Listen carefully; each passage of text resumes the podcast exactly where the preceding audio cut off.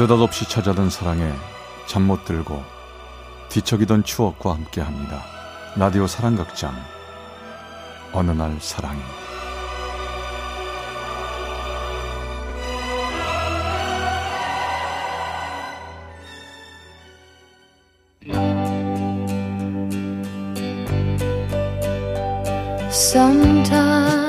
사랑의 체험수기 어느 날 사랑이 275화 어떤 선물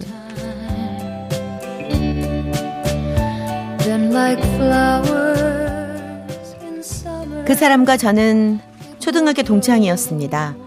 졸업 후 한 번도 본 적이 없었는데 학교를 졸업하고 취직한 직장에서 딱 마주치고 말았죠. 어, 혹시 문화초등학교 김성민? 그래. 너 영주지, 박영주. 야, 야 진짜 너 맞구나.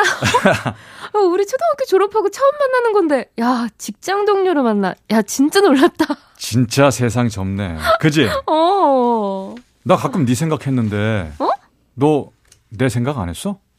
내가 초등학교 때 너 좋아했었잖아. 야 뭐야? 너 보자마자 장난을 해.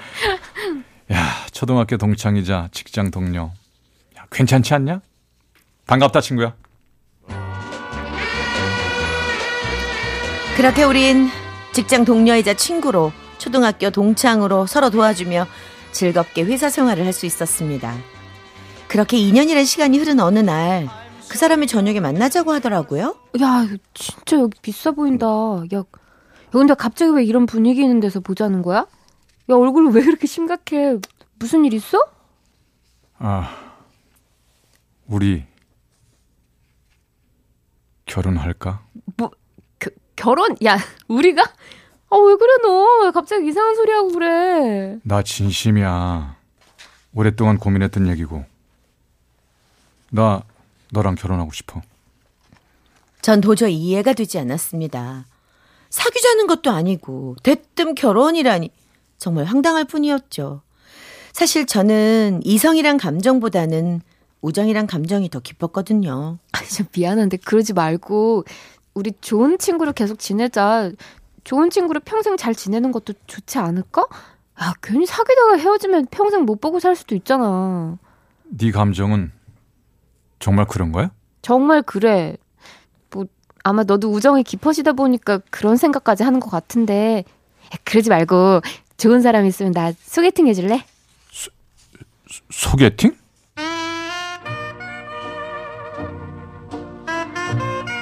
전 그 사람에게 잔인하게 부탁을 했습니다.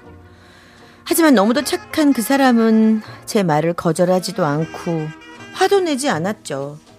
그리고 며칠 뒤 저에게 정말 누군가를 소개시켜 주었습니다. 야 고마워. 좋은 사람 소개시켜 줘서. 내 친구니까 큰 맘 먹고 내가 제일 아끼고 좋아하는 사람 소개해 준 거야. 잘 만나야 돼. 알았지? 진짜 그렇게 괜찮은 사람이야? 당연하지. 내가 아끼는 친구인데. 야, 내가 아무나 소개해 주겠니? 진짜 진지하게 잘 만나 봐. 명심할게. 하여간 고마워.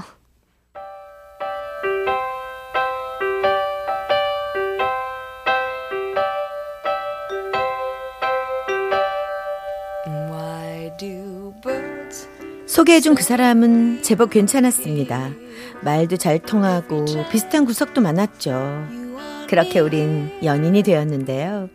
사귀는 동안 싸우기라도 하면 그때마다 그 사람은 언제든 달려와 우리의 말을 들어도 주고 위로도 해주었습니다. 아이, 두 사람 또 싸웠어? 아니 자꾸 잔소리를 해가지고 아, 근데 피곤하다고 하면서 자꾸 술 마시니까 그러죠. 요즘 너무 술을 나 자주 마셔요, 진짜. 내가 놀면서 마시는 거야? 사업상 일 때문에 어쩔 수 없이 마시는 거잖아. 아, 그래도 건강을 생각해야죠. 내가 딱 보니까 두 사람, 어? 남들 다 아는 사랑 싸움 하면서 왜 날 부른 거예요? 소개시켜줬으니까 책임져. 아, 당연하지. 네가 해결해. 뭐요? 자, 알콩달콩 사랑도 많이 하고 싸우기도 했지만 어느새 우린 정이 들어 결혼까지 약속하게 되었습니다. 그리고 상견례 하는 날 어 자기야 내가 가족 중에 특별히 미리 소개할 사람이 있어서 가족분들 중에 누구요? 어, 내가 전에 말한 남동생 있잖아. 먼저 왔어. 인사해. 아, 남동생 진짜 궁금했는데 어디 계세요? 안녕하세요. 전 정말 깜짝 놀랐습니다. 동생이라고 소개한 사람은 다름 아닌 내 동창 그 사람이었어요. 안녕하세요. 미래의 형수님. 뭐야? 야, 너 그럼 네가 나한테 형 소개시켜 준 거였어? 진짜 몰랐지? 아무리 생각해도 믿을 만한 사람은 우리 형밖에 없는 것 같아서 형 소개해 준 거니까 나한테 고마워해야 돼? 아니, 어쩜 둘 다 나 나를 이렇게 감쪽같이 속일 수가 있어요? 아, 처음부터 알면 어색해 할 것 같아서 그랬지. 잘 되면 나중에 얘기하자고 해서 우리는 입 꼭 다물고 입을 꼭 다물고 있었던 거니까 너무 기분 나빠하진 마. 아유, 아 진짜 어쩐지 닮은 구석이 많다 싶었어요. 아 웬일이야 이게? 웬일이긴 이런 게 다 인연이라는 거야. 알았어?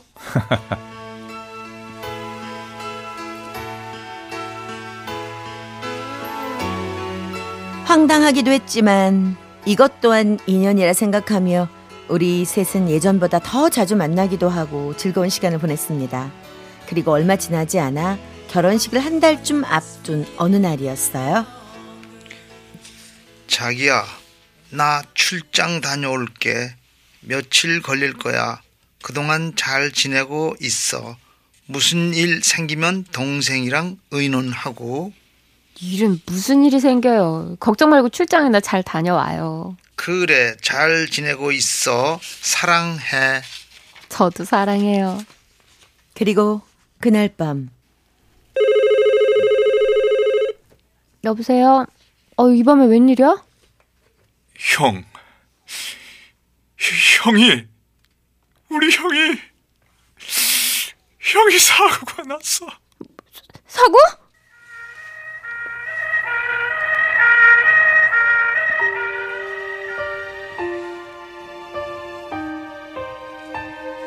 남자친구는 지방으로 출장을 갔다 돌아오던 길 교통사고로 그 자리에서 그만 세상을 떠나고 말았습니다.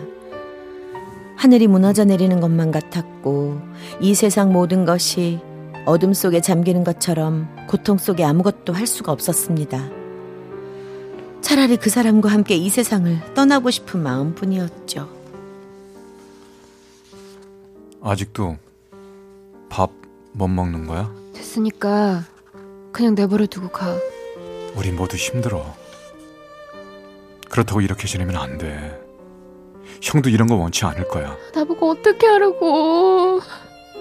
아, 도대체 어떻게 하라고. 울지 마. 제발 울지 마.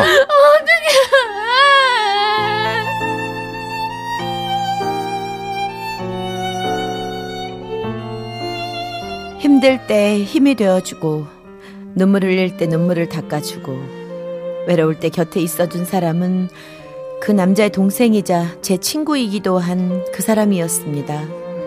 자기도 힘들 텐데 저를 위로해주며 힘을 주는 그 사람에게 전 조금씩 기대기 시작했고 저에게 마음을 보여주는 그 사람의 진심에 조금씩 저도 마음을 열기 시작했죠.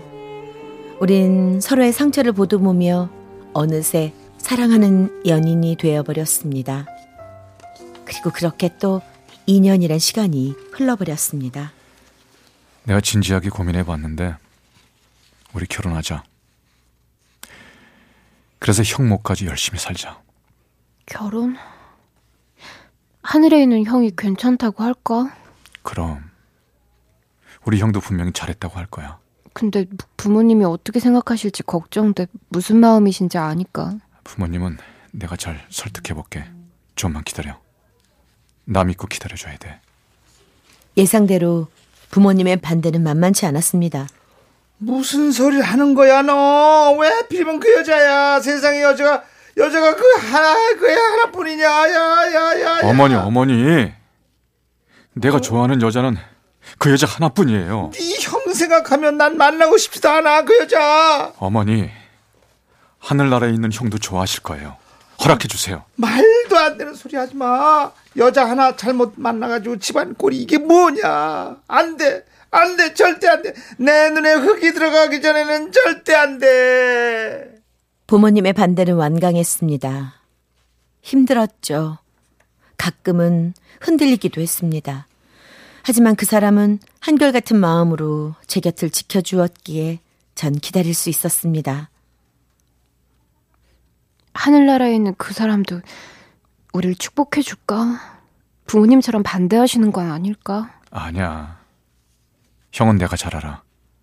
그 누구보다 우리 결혼 축복해 줄 거야.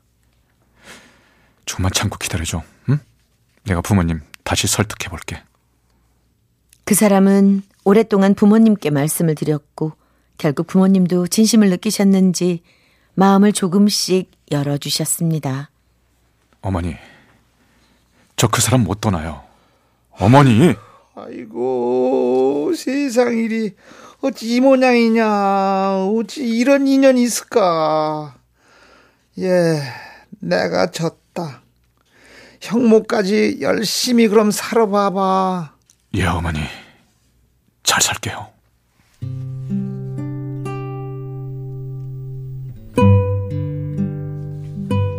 그 사람이 하늘나라로 떠난 2년 뒤 우리는 결혼을 했습니다. 서로의 상처가 사랑이 되었고 그 사랑이 이젠 가족이란 이름으로 우리를 행복하게 만들어주네요. 저는 가끔 생각해 봅니다. 우리의 인연은 도대체 어떤 인연일까요? 전 가끔 이 모든 게 하늘에 있는 그 사람의 선물이라는 생각을 해봅니다. 자기 없어도 행복하라고, 외롭지 말고 잘 살라고 저에게 남긴 선물은 아닐까요?